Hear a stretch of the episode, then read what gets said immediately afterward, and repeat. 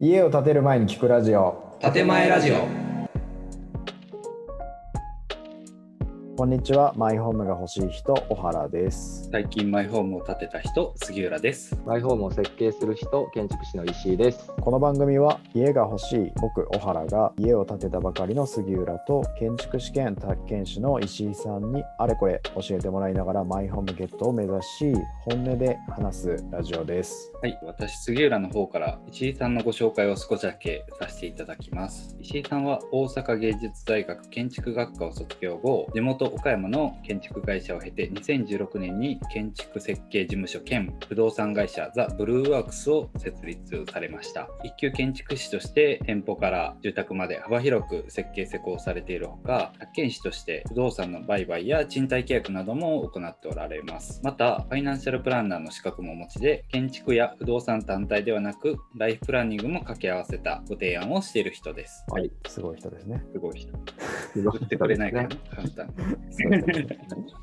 テーマいきますかはい。テーマいきましょうか。はい、ということで、この番組は僕が、まあ、マイホームをうんどういう形であれ欲しいなと思っていて、最近家を建てた杉浦といろいろ話をしながら、石井さんに質問をしながら、いろいろ教えてもらいながら、一歩ずつ進めたらいいなっていうところからあのうん始まっているんですけど、同じような思いというか、状況にいる人も少なからずいると思うので、そういう人にも、まあ、ヒントに多少なればいいなっていうところから、あのこの番組を始めることになりました。うんうん。でですね、最近家を建てた杉浦さんから実際建ててどうなのかみたいな話もやっぱりちょっとリアルな声として聞きながらもう専門知識を持ってる石井さんに、えー、といろいろ聞いていけたらいいなと思っているんですがもう一番最初なので今回は初めにもう何から始めたらいいのっていうもうすごいざっくり質問をちょっと石井さんに投げかけていろいろ教えてもらおうかなと思ってます。はいよろしくお願いします。よろしくお願いします。はい。お願いします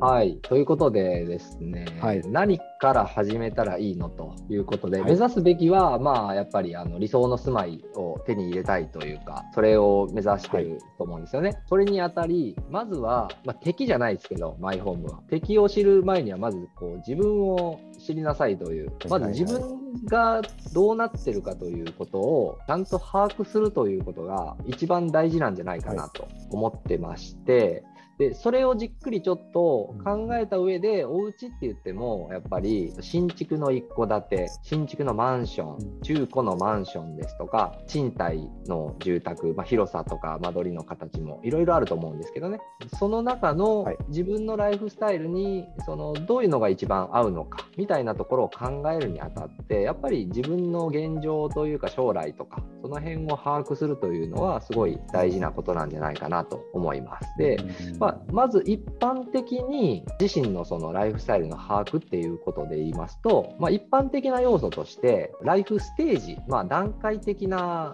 こうステージがあるとして例えば結婚出産子どもの教育資金が必要な時期、まあ、教育の時期とか、まあ、あと親の介護が必要になってくる時期とか自身のその介護が必要になる時期とかっていうこうステージが段階的にあると思うのでそれは結婚をされてるされてない子供がいるいない何人いるご両親がどういう関係だとかそういうのが人によって全く違うと思うのでそれは確実に来る未来といいますかあのもちろんどうなるかわからないというのは前提ですけど現状というのは把握できることなのでまずそこはきっちり把握をしていただいた上であのどういうことが自分の人生に起こりうるかなというのはまず知っておいていただきたい。ところかなと思います。で次に今お話しさせてもらったのは一般的な要素として、まあ、誰にでも起こりうることで次があの個別の要素として結婚や出産って一般的なものとは違ってそれぞれ個人のその特徴といいますかあの例えば自分の中で大事にしたいもの大事にしたいこととかその人やその大事にしたい場所や、まあ、大事にしてる時間とかっていうのは本当に人によって様々でそれは正解がないことなんですけどただ自分とやっぱり向き合ってもらって自分はどういうものを大事にしてるのかっていうのを把握していたただくと。でまあ、だとか例えばその年齢とともにそのどういう職業でどのぐらいの年収があるのか、まあ、お金に関することなんかもやっぱり結婚されてて奥さんがお仕事されてるされてないとかっていうことでもライフスタイルというのは全然違ってくると思うのでそういったものもやっぱり考えて知っておくというのはすごく大事なことなんじゃないかなというようなその個人個人でそれぞれその自分に合ったそのライフステージっていうのをちゃんと想像するというのはすごい大事なことなんじゃないかなと思います。うん、間取りとかそういう話から入らないですね。入らないですね。そのそこまでまだ その届か届く前に、うんその一番大きな部分の方向性を外すと、その後から取り返そうと思ってもなかなかやっぱり大変なので、うんやっぱり一番大きく外さないようにっていう、まあ、正直やっぱりみんな一生に一回のお家作りだから絶対外したくないと思ってると思うんですよ。で誰外しね。外したくないと思ってるんですよね。うんであのお手伝いをさせてもらう僕らもやっぱりその外さないためには、やっぱできる限り事前の分かる範囲での情報分かりうるうん限りの情報なんかは一緒に共有をした上でその人に合った住宅のご提案っていうのをするべきじゃないかなっていうのは常々思ってるのでうん大事じゃないかなと思います。個人のよ要素っていうのは、はい趣味趣向とかそういうことでいいんですかね。あそういったこともふ踏まえ含めてですね、はい、うんそのさっき言った年収とかそういったこともそうですし、趣味趣向っていうのも、そのどういうものを大事にされてるか、自分にとって大事なものっていうのは、また人とは違うと思うので、そういうのができるだけ把握しておく方がいいかなと思います。なるほど。そうだ。あの全体のステップとしては何ステップぐらいざっくり想像しといたら良さそうですか？全部で、今日まあちょっとお話できればなっていうのは12、3ぐらいでしょうか。うん10ちょっとぐらい段階的にはあると思います。ただその大変ですね。まあ家だからですね。そうです多いですよね。結構大変ですけど、うん でも一番大事な部分からっていう感じではあるので、はい。はい、ステップをちょっとずつ踏んでいってもらうのが、うんまあ一番安全に自分に合ったお家を手に入れることができるんじゃないかなと思います。はい。そうですね。わかりました。ちょっと億劫ですけど、このライフスタイルの把握っていうのが、はい、普段やっぱりうん。日記をつけてるわけでもないし、そうですよね。はい。改めてちょっと考えようと思ったら、どうやって考えたらいいのかなって思う部分があるんですけど、なんかヒ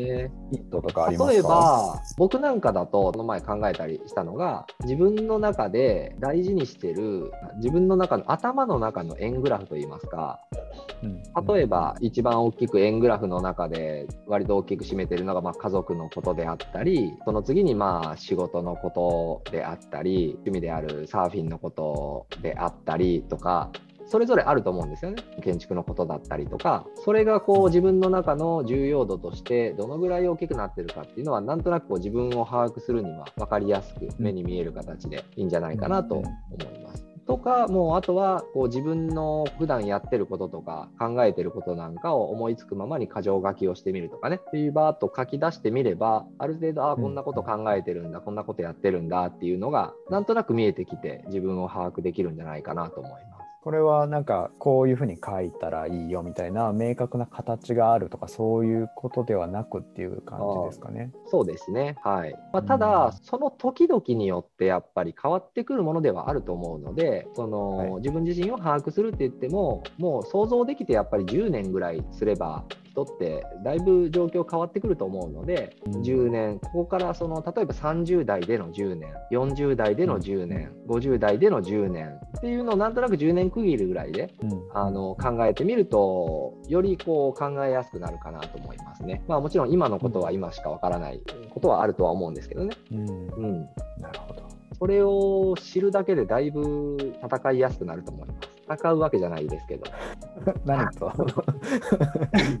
これ僕はこの箇条書きとかやってないですけど、まあはいはい。石井さんにこうこんなんです趣味こうでとか大事にしてるなこうでって多分お伝えしただけだと思うんですけどね。例えば小原が今後この箇条書きとかしたらそれをはいはい。見せた方がいいですかね？ああ石井さんに見せて。そうですね。あの例えばそれはあの僕と杉浦さんの関係性の上で、うん。普段からまあ言ったらどういう仕事の仕方どういう仕事をしてて、うんうん。どういう仕事の仕方でで趣味がどういうことがあってっていうのをある程度把握してるので、そういう場合だと、ある程度こう確認しながらっていうことができるとは思うんです。で、小原さんなんかについても、あのどういう仕事やっててっていう、ある程度こう人間性っていうのが把握ができてるので、まあ、もちろんそのより細かく知らない情報なんかを提供してもらうっていうのはいいことだとは思うので、そういうのがあるに越したことはないと思います。ただそこの関係性ですよね。そっかそっか。でも、うん、まあ、例えば初めて会う建築士さんとかでもそうやって箇条書きしとくと、はいはい、あこれはどういうことなんですか、とかっていう質問を投げかけてくれるからそれがこう掘り下げる作業になるっていう感じですね。そうですそうです。うん、はい、やっぱりその人がどういう人かによってどういうお家になるのかっていうのはもうそれで決まるじゃないですか。うんだからやっぱりそこはすごい大事なヒアリングをするというのはすごい大事なことじゃないかなと思います。はい、でそのためには、あのまあ、こっちのその設計士サイドとしては、だからいろいろ聞いておかおいた方がいいんですけど、まあ、その前段階で、やっぱりその前にそれを伝えるためには、自分できっちり把握を、自分のことをしとかないといけないということですね。すると、よりいいものになると思います。なるほど。これはどこまで出したら次のステップに行けるみたいな、なんか感覚的に分かってる人と分からない人、僕はまあもちろん分からない側なんですけど、はいはい、ここまでったらもう1行でも的を得てたら OK とする人もいれば、ね、まあでも上位10番ぐらいあればいいんじゃないですか。自分の頭の中の、まあ、5つでもいいですけど、うん、10個ぐらいあればある程度もうそんなもうその中でもその上位のものがほとんどを占めてるっていうことがほとんどだと思うんで、うん、自分の重要度と家族、はい、夫婦だったり子供がいたりとかする場合の、はいはい、いろんな人の重要度を、うんうん、えっと、それぞれ書き出した方がいいのかあそうですね、そうですね。方がいいのか、それぞれあそれぞれ分かった方がいいでしょうね。うん。できることなら、その例えば子供さんでもピアノ結構頑張ってやってるとか、うん、あの、ってなるとそのピアノを置く位置とか、どういう状況でピアノを弾く、何時何時間帯何時ぐらいに弾くとかっていうのによってもやっぱりそれをじゃあどういうふうに扱うかとか、どのぐらい重要だと考えて計画するのかって変わってくると思うんですよ。確かにそれぞれ把握できた奥さんの趣味によってもやっぱ奥さんのそういうスペースが欲しいっていうのもありますし、うんうん、でそれがそのご主人とのどっちがお家で過ごす時間が長いからやっぱりそれで言ったらこっちここの部分を重要で考えた方がいいよねとかただそれよりここ10年で言ったらそうだけどそれから先10年で言ったらまたこういうふうに変わってくる可能性があるよねとかいろいろやっぱりそれはそれぞれで把握をするに越したことはないと思います。うんはい。はい。じゃあまあ上位 10?5? 5ですか？もう 5, 5でも10でも。5でも10でも。まあ、10ぐらい、マックス10ぐらいでいいんじゃないですかね。まあ、大体5つぐらいでもいいと思います。を出せたら次のステップに進む、はい、でも良さそうだっていうことなんですけど、次のステップはどんなステップですか？次のステップも、まあ、似たようなところで、うん、今度はパーソナルな情報というのが今、あの聞けたかなと思うんですけど、今ので把握することができたかなというので、で次は、やっぱり人生の中で起こり得るリスクっていうのも考えておかないといけないかなと思うんです。で例えば一般的なそのリスクの予測としては離婚する可能性があったり勤めてる会社が倒産する可能性があったりライフステージのその転換病気とか事故とか怪我とかそういうことって誰にでも起こり得ますよね。結婚されてなかったら離婚もないし、会社勤めじゃなければ倒産とかはないんですけど、まあ似たようなことっていうのは起こる可能性はそれぞれあると思うんですよね。はい、はい、っていうのと同じようにまたその一般的に考えられることと個人的に考えられること、まあ、今の仕事の仕方がこうだからすごい収入に変動があるよと。か転職をする、うん、近々転職する可能性将来的にはしたいなと思ってるよとか。それによってはその、うん転勤をする可能性があったりだとか、働き方が変わったりっていうことがあると思うんですよね。持たれている病気だとか、あとそれそれこそ趣味、どういう趣味を持たれてて、それによって怪我する可能性が割とあるよとか、それも仕事の関係でもあるとは思うんで、そんなところもやっぱり聞いておきたいところですかね。うん、割と転勤があるよっていう会社にお勤めなのに、ね、それこそ戸建てをじゃあ持っとくのがどうなのかっていうこともやっぱり考えておいた方がいいところかなとは思うので、うんうんうん、はい、と思います。なるほど。これは今のお話って、えーと、ライフスタイルの把握の中の、えーと、ね、次のステップってことですよね。はい。自分の把握と、まあ、ちょっとリスク予想とかっていうような感じのステップ大2つのきく言うと、い今の自分のことを把握するっていうのと、まあ、将来的に起こる可能性があることっていうのをなんとなく把握できる、あのイメージできる範囲で把握しておくというのが、まあ、最初の第一ステップになると思います。なかなか難しい気がしますけどね。なんかうん。家作ってる時ってちょっとワクワクし、そうですちょっとテンション上がっねて上がるん浮きですよね足立ってるというか、はい。それでなくてもちょっと浮いふわふわ浮いてんのに、うんうん。うん悪いこと考えづらいこうメンタルになっうんうんうんうん。てはいるんですよね。うんそうなんですよね。うん。あんまり考えないようにやっぱりしがちですしね。うんうん今言ったようなことを、まあ、起点に考えていけば、そうですこ。れもこういうリスクがあるかもっていうふうになっていくっていうはい感じですよね。うんうん大事じゃないかなと思います。そこを飛ばしつ飛ばしちゃう人が多いんですよ。例えば、お家が欲しいなと思って、住宅会社に行って、で営業さん出てきて、でそんなリスクのそのお家を持ちたくなくなるような怖い話って売りたいからしないじゃないですか。うんうん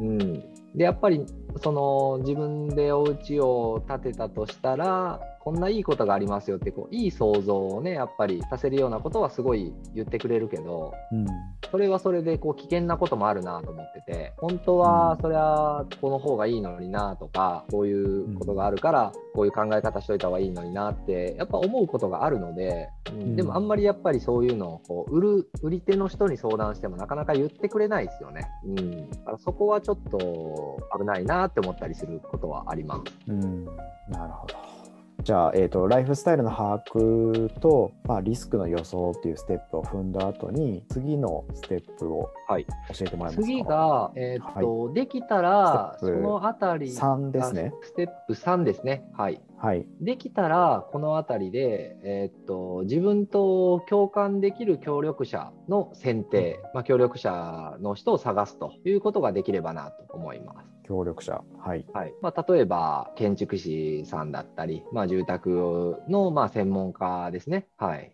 うんっていうのが一緒に正確にこう並走できればいいですよね。うんうん。これはいろんな方がと、素人ながら思いつくのはやっぱり不動産の人とか建築の人とかっていうので、はい具体的にはどういった協力者なんですか、そうですね、まあ、例えばそのもうトータルで全部わかるに越したことはないんですけど、まあ、なかなかそれやっぱ難しいこともあると思うので例えばお金の、まあ、FP ファイナンシャルプランニングとかそういう概念を持った建築士さんとかあのうん。信頼ができる、まあ、信頼できるっていうのは要は保険を売るのが目的じゃないと言いますか。保険を売るためにやってくれるとかではなくって本当にライフプランニングっていうのを相談できる信頼できる、まあ、あのファイナンシャルプランナーの方とか、まあ、信頼できるその相談いろんなことを相談できる不動産屋さんですとかうん。っていう感じですね。でそういうのがなかなかそれも難しいかなであればもう本当にシンプルにさっきのそのいろんなライフステージでのリスクとかそういうことの把握とかっていう、まあ、段階によってどういうお金がいりますよとかっていうのは、まあ、保険の窓口とかでも、あのそういう基本的な、まあ、この段階で生きてるとこういうお金かかりますよみたいなことは教えてもらえると思うので、まあ、そういったところをこう、もう分野ごとに専門家にいろいろ相談するみたいなのも一つ手だと思います。理想はいろいろ知ってればっていうのはありますけどね。うん。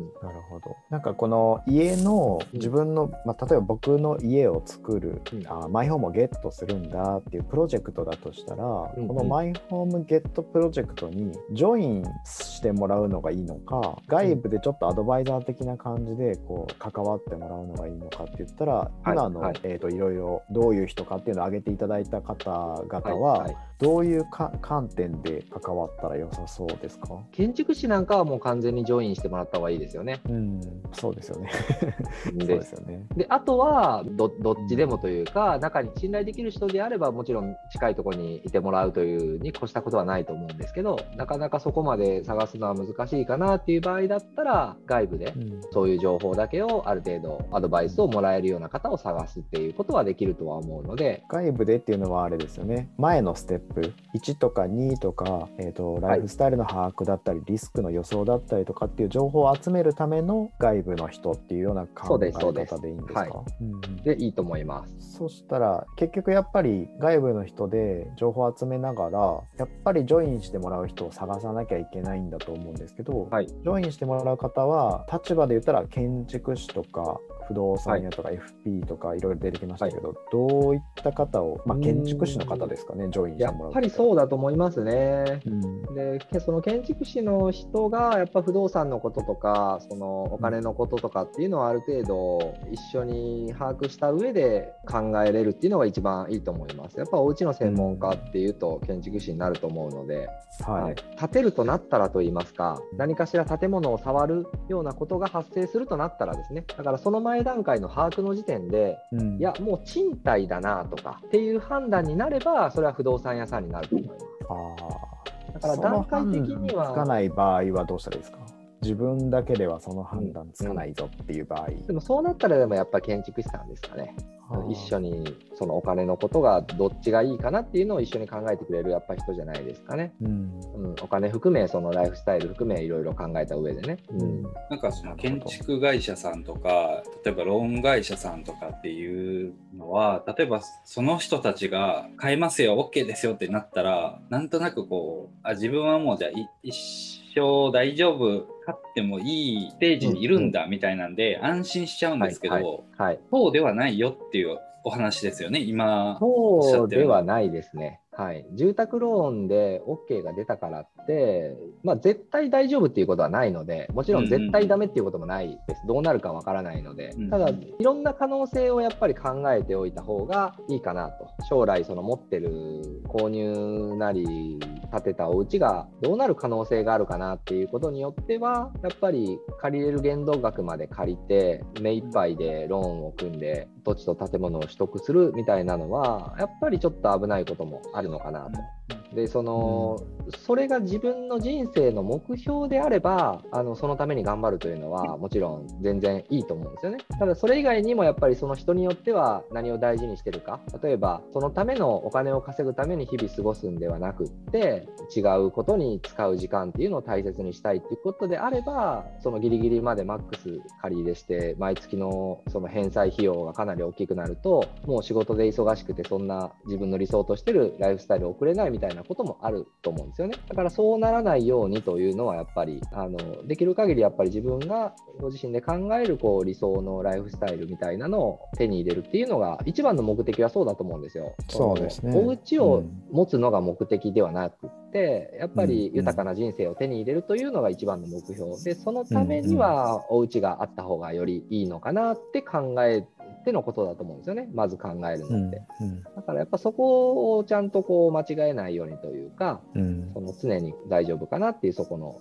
そこに沿ってるかどうかっていうのはこう検討する必要があるかなと思います。うんうんうん。うん、ねちょっと話がどういった人にジョインしてもらったらいいのかっていうところから派生してはいしまったので、少しだけ戻すとこのジョインしてもらうためには自分のまあサポートしてくれつつなんとなく趣味思考だったりとかっていうのを共感してくれるのか、まあ、理解してくれるような人で、はい。かつ、えー、とやっぱりちょっとちゃんとした専門的な知識とか経験とかを踏んでらっしゃる方をジョインしたいと普通だったら思うと思うんですけど、うん。そういう人とやっぱりなかなか知り合いじゃないと。うんまあ、僕は石井さんっていうのを石井さんとの出会いっていうのがあったので僕はクリアしてると思うんですけど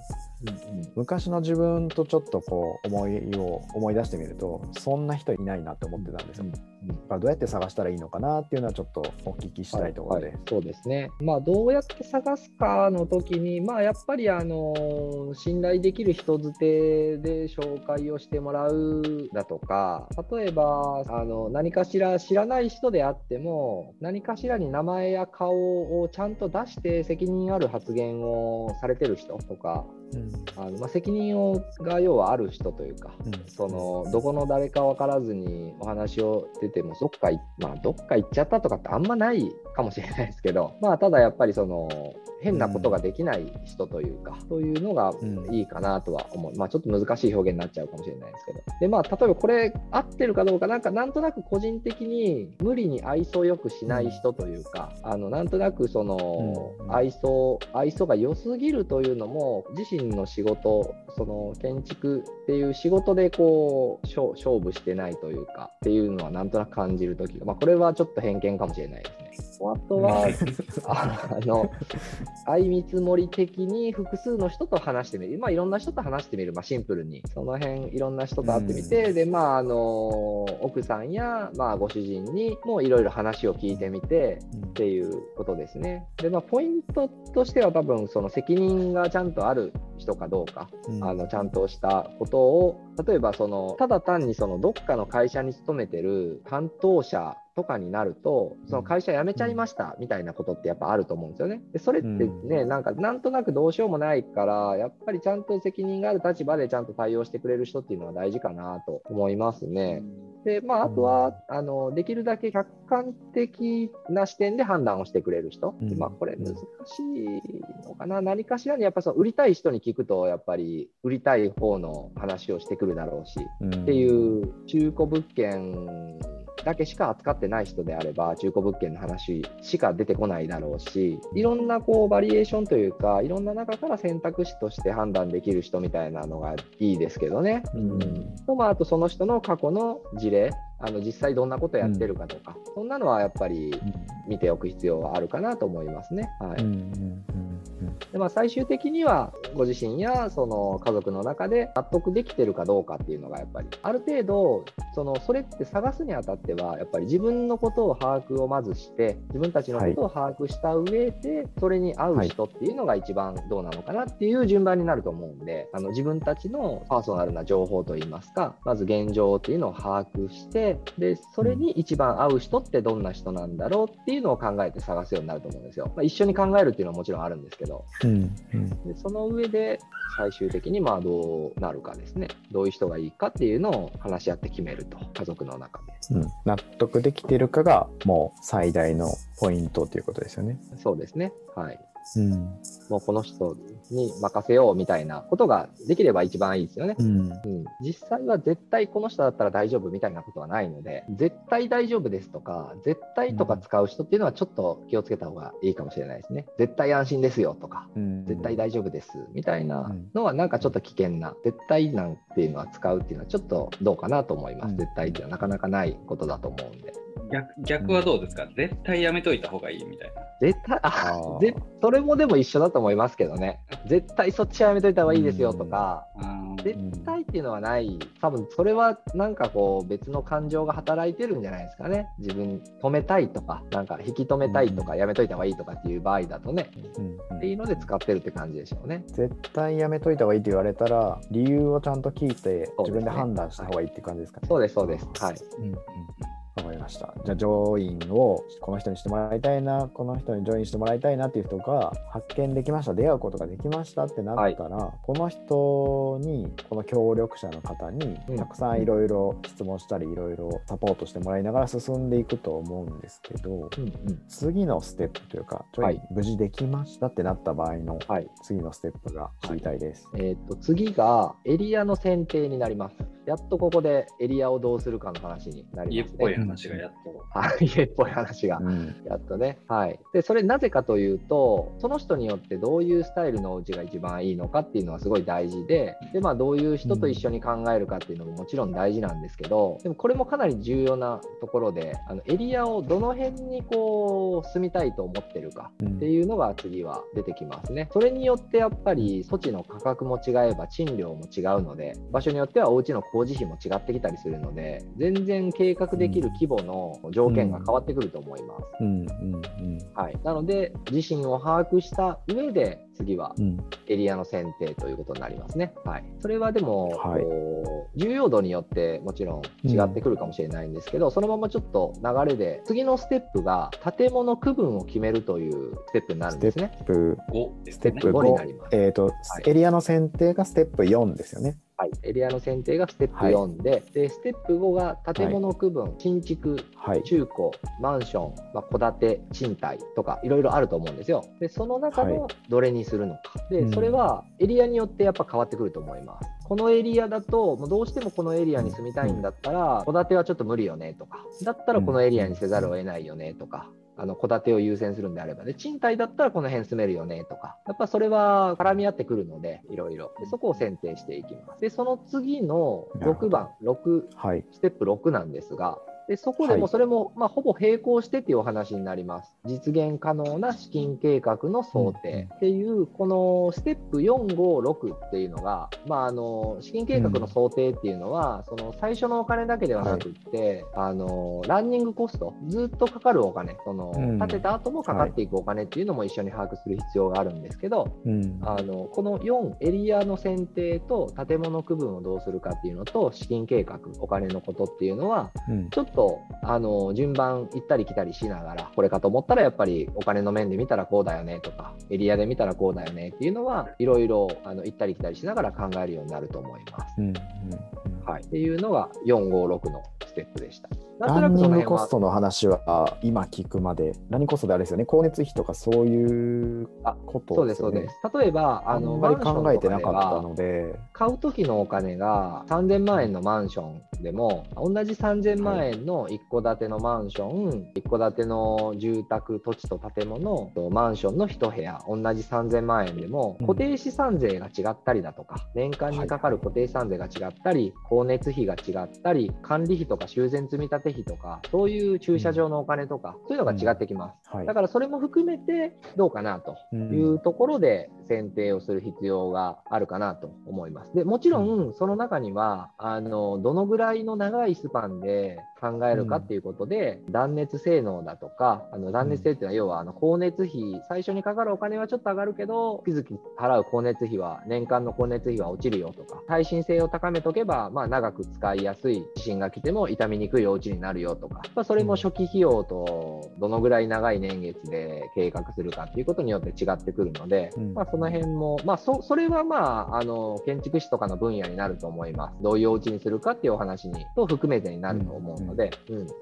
まずは大きくどういう建物の区分にするかとか、どういうエリアにするかとか、うん。どのぐらいの資金計画だったら、じゃあ実現可能だよねっていうのを把握するというのが大事かなと思います。はい、なるほど。このステップ4、エリアの選定、ステップ5、えーとはい。建築区分の、えー、と選定、ステップ6の資金計画っていうのは、もうステップ3でジョインしてもらった建築士さんに、もううん、ずっと相談しながら進んでいくっていうような感じですそうですね。それが一番いいと思います。うん。その中で一緒にその人の理想の住まいっていうのがどういう形だと一番理想に近い形で実現可能かっていうのをやっぱり考えながら選んで選択していく、決定していくっていうことになると思います。はい。はい、じゃあ、次のステップ、えー、とステップ7ははいどんなステップですでか、次のステップ7がようやくと言いますかもちろんこれ今までの段階っていうのが全部あのここでは生きてくるんですがどういうパーソナルな情報だとかっていうのも生きてくるんですが、はえー現状の、まあ、自分と家族の住まい過ごし方の好みや、まあ、大切にしたい要素っていうのを改めてきっちり把握すると。でこれは最初はすごい大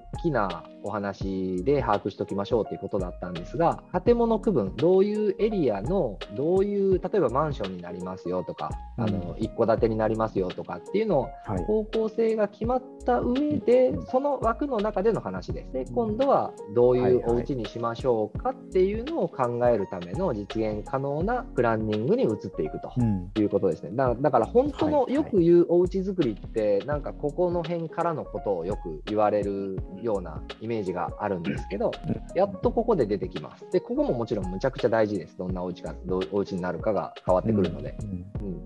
うん、間取り云々とかっていうところはこういうところに出てくる、今ステップ7とかに出てくるような話題っていう感じですか？えーっとね、それをする間取りを決めるための、これがあ、まあ、改めての情報収集というか、情報の整理という感じですね、ここで。まだ出てこない。前段いや階でも出てきます。ここでもある程度あ。あの、ラフプランニングといいますか、うん。うん。あの大体こんな感じですよねみたいなイメージは一緒にやっぱり共有しておかないと、費用のイメージもできないので、ある程度できてきます、うんうんこの辺で。なるほど。で、大きくしたり小さくしたり、あのうん。あんな形やこんな形みたいなのは検討していくようになると思います、ここで。うんうん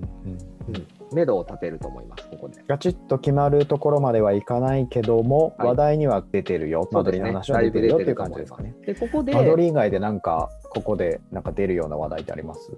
間取りとお金のことですね。とか、うんあとは、まあ、趣味によっては、やっぱどのぐらいの仕上がり、仕上がりっていうのがあの内装とか外装とか、どうしても床はこういう風にしたいとか、外壁はこういう風にしたいとか、うんちょっと特殊な要素とか、好みの部分があれば、結構それはやっぱり同じ大きさのお家でも費用が変わってくると思うんで、できる限りそういうのは抽出しておきたいところですね。だからいろんな話が出てくると思います。お金にかか、お金その他に関わってくる、うん。まあお金に関わってくるような話はできるだけやりたいようなことがあれば全部この辺で吸い上げときたいですね。そこもちょっと難しいなと思うのが、うん。なんか僕たちからするとこう、これはそんなにお金かかんないだろうと思ってても、うん。後う々ん。見ると結構それお金かかるんだ、じゃあやめとこっかみたいな感じで、こう優先度がなかなかつきづらいかなと思うので、お伝え、はい。先にお伝えしておくべきことっていうのが何なのかとか、はいそういうなんはい。か、その判断基準みたいなのがもしあれば、教えていただきたいそうですね。判断基準といいますか、その辺になると、あのどんなお家が好きかとか、その写真で共有するとか、うん。何かしらこういうのが好きなんですっていうイメージの共有っていうのはここできっちりしておきたいとこなんですよね。うんなるほどうんうん、でそれはもっと前でもちろんどういう形態の建物区分にするかとかの段階でももちろんどんな風にしたいからそれを実現するにはこうした方がいいよねとかっていう話にも絡んでくるんですけどうんでもまああのそういう写真でイメージをなこういうお家が好きとかこういう風にしたいと思ってるみたいなのをこの辺で言っといてもらったらある程度それを聞けばそれがどのぐらいするものなのかっていうのはあのこっちとしてはある程度把握できるので、うんはい、なるほど。やりたいことがあるあるとかそのやりたいイメージがあるんであれば一緒にうん。共有をしてもらえるのがいいと思います。このステップ7は、そしたら、えーと、今までのステップの内容を踏まえて、本当に実際にどういうふうに実現できるかっていうのを当てはめて、当てはまらないところは調整していくみたいな段階っていう感じです、だから後戻りもあります実際、うんそのやりたいことをやろうと思うと、うん。そこで出てきたものを実現しようと思うとやっぱりこの方がいいよねとか、あのそれは大いにあると思います、うん。はい、ちょっと方向性を変えようかとか。ただもちろんある程度それまでの段階でもあの端々に端々にというかそういうお話は出てくると思うので、まあ、この人はこのぐらいのイメージのお家を求めてるんだなっていうのも踏まえてやっぱりその戸建てにするか中古にするのかマンションにするのかとかっていうのは選定していく方がいいとは思うのであのある程度それを踏まえた上で決めたことの中であればさらに細かくという感じにはなると思います。うんうんなんかあの、このステップ7までの話を聞いてると、やってることっていうのが、建築士さんとその接種、家を建てたい人のイメージをいかに合わせるかみたいな作業を前段でむちゃくちゃやってるっていうはい、イメージですよね、なんとなく。そうです。うんはい、それやっぱり大事ですね。いかにそこを一緒に共有するかによって、どういうものができるかはまた違ってくると思うんで、誰にでも当てはまるようなみたいなのっていうのは、やっぱあんまりいいものではないような、まあ、当てはまる部分もあると思うんですけど、やっぱり一番自分にとってっていうのとか、もちろん資産性考えてあのいろんな人に当てはまるっていうのも一つの手段だとは思うんですけどね。はい。うん。まあ、それもそういうふうにしたいっていうのもでもやっぱりあの個人的なその考え方の一つなのでやっぱそれに沿った形にするためにはいっぱい知ってお共有してる方がいいですよね。うんそしたら、えー、と次のステップ、はいステップ8ですかね。次はステップ8をちょっと教えてい次ただきたいです。ップが、まあ、イメージの共有ができましたと。で、大体こんな感じのお家だったら、こんな感じの予算の感じでいけそうだなと。で、月々の支払いなんかもこんな感じになりそうだなっていうのが、ある程度見えれば、そこで、えー、と物件を決めます。もうここで。はい。じゃあ、ここの土地で行こう、ここのマンションで行こう。とか、あのここの土地、もうここに決めたっていうふうになります。うんうんはい、で順番にここからステップを、えーお話ししていくと、えー8番、はいステップ8で物件の決定をしましたよと。はいで、ステップ9で、そこで、はいあの改めて、まあ、大体ぼんやり、ほぼほぼこんな感じでいこうかなってなってた、そのプランニングっていうのをもう固めます。じゃあもう土地もここで、で建物はこうしましょうっていうのを決めます。固めます。うんうんでそうすることによって、次のステップのあのステップ10の金額の決定になります。うんうん。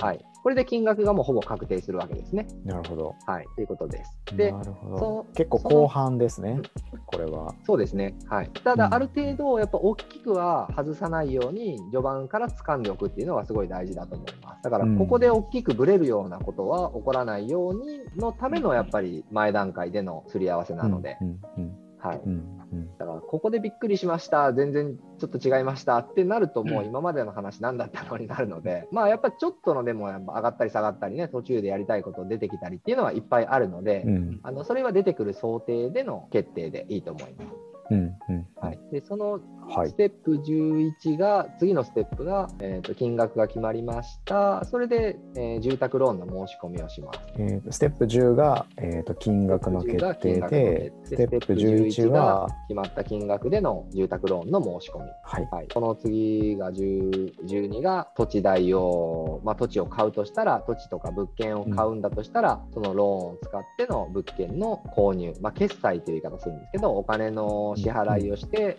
名義を自分に変えてやっとその土地の上にお家を建てれるようになります。とか、お家のそのマンションの中の工事ができるようになります。それがまあ着工になりますね。なんで物件の購入決済、まあ、決済というのは残金の支払いでうん。工事の始まり着工工事に取り掛かる、うん。はい、であとはそのままステップ13の工事が完成してステップ14の引っ越し、まあ14まで来ちゃいましたけど引っ越し、仕上げですね。はい、仕上げになります。はい、なるほど。後半はだからあれですよね、えー、とダダダダっと来ちゃったっすけど前半の123ほぼ前半にボリューミーなところがうん考えたりうんいろんな整理をするところが固まっていてっていう感じですよね僕らにとって。そうですねそうですね。はい、建てたい人にとっては。はい、そうです。なるほどで大体ね、はい。この7番ぐらいから考え出す人が多い、お家をどんなお家にしたいかなみたいな。うんうん。そのもう一戸建てありきとかあの、うん。何か前提ありきで7番ぐらいから考えてみたいなで結局最初に逆戻りみたいなことうもんあっ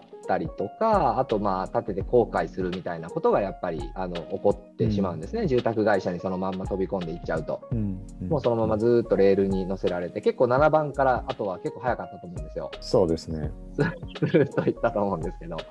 はい。はい、で、後で後悔しちゃうっていうことにやっぱりなったりするので、うん。はい、それでその前の段階っていうのがやっぱ大事かなと思いますね。うんうんうん。はい。なんか杉浦さん、はい。聞きたいことはであなかった？僕、ローンの仮審査っていうのをやったと思うんですけど、はいはい。あれって、このステップっていうとうん、どのぐらいに当てはまるえっとね、お話、ローンの、まあ、事前審査になるんですが、はい。一応これで言ったら、一番最初の、まあ、年収の把握みたいなところがあるじゃないですか。はい、もう一番最初。ある程度そこでどれぐらい借りれるかなっていうのは目星をつけつつ、うん、うんえーっとうんこの456のエリアの選定や建物区分、実現可能な資金計画の想定っていうところで、うん事前の審査っていうのは、実際のじゃあまあこのぐらいになるかなっていう目処をつけて、事前の審査っていうのを行うようになります。あああはいうんうんあどこのぐらい借りれると自分では思ってるけど、本当に大丈夫かなっていう、まあ、仮審査そうです、そうですみたいな。はい。やつですよね。そうですそれでやっとどういう感じにしようかなというのが決めれるんじゃないかなと思います。そうでした。確か、とりあえずこの辺の地域のこのぐらいの坪数の土地で一回出してみましょうかっていうような感じで出してもらった記憶ね、が。エリアとかが決まらないと、やっぱ全うん然計画が変わってくるからね。ううんんで中古と新築でも変わってくるし。確かにうんうん、っていうところでしょうかね。順番で言いますと。うん。はい。うんうん。っていうのが一応一通り、まあ14までいっちゃいましたけど、ステップがありますよと。で、はい。まあ、今日のテーマの何から始めたらいいのっていうのを順番にあの話をしてきたんですけど、まあ、まとめると、い。い。ろいろこう周りから多分計画をするとなると、まあ、業者さんなり周りから言われると思うんですがやっぱりまはず自分のことは自分で考える、まあ、人からこう言われたからこうなのかなとかこういうふうに勧められたからこうなのかなっていうのに頼らずやっぱり自分のことは自分で考えるという姿勢が何よりも大事かな。自分でちゃんと把握をすると。このぐらいの年収だったらあなたはこのぐらい大丈夫ですよって言われてもやっぱりちゃんとそれは自分の中で判断して大丈夫かどうかというのを決めると。うん。いうのは大事だと思います。でまたあの基本的にはそういうお話の中でその住宅会社とか不動産屋とかっていうのは、やっぱ売りたい立場で話をするんですよね。だから買ってもらうためにはやっぱりあのこのぐらいの年収だったらこのぐらいローン組んでも大丈夫ですよとかあのこの物件はいいですよとかこういうところがいいですよとかっていうそのやっぱ売りたいがための話っていうのを基本的にしてきます。売るのが仕事なんで。うん。まあだからね。やっぱりまあそれ、れも含めて自分でちゃんと判断をするというのは大事かなと思います。はい。で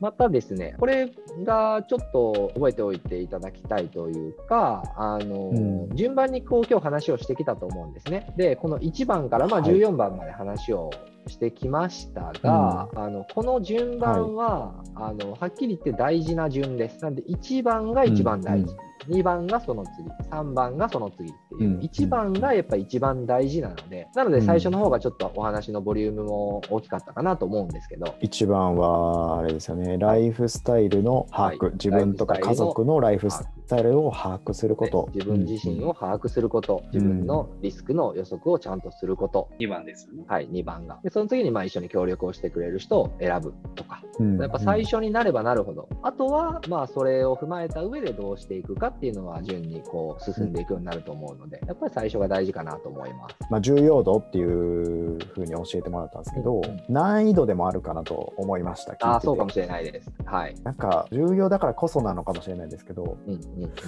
うんうん。難しいですよねそうですね。いや、でも本当にそうかもしれないです。まあでも、重要なことって難しいですよね。何にしても。確かにっていうことかもしれない。うんはい。だからその、そこを飛ばして、大体、うんあの話を進められることが多いと思うんですよ。で、そこをやっぱりあんまりこう重きを置かずに、疑問を持たずに進めてる方が多いと思うので、うん。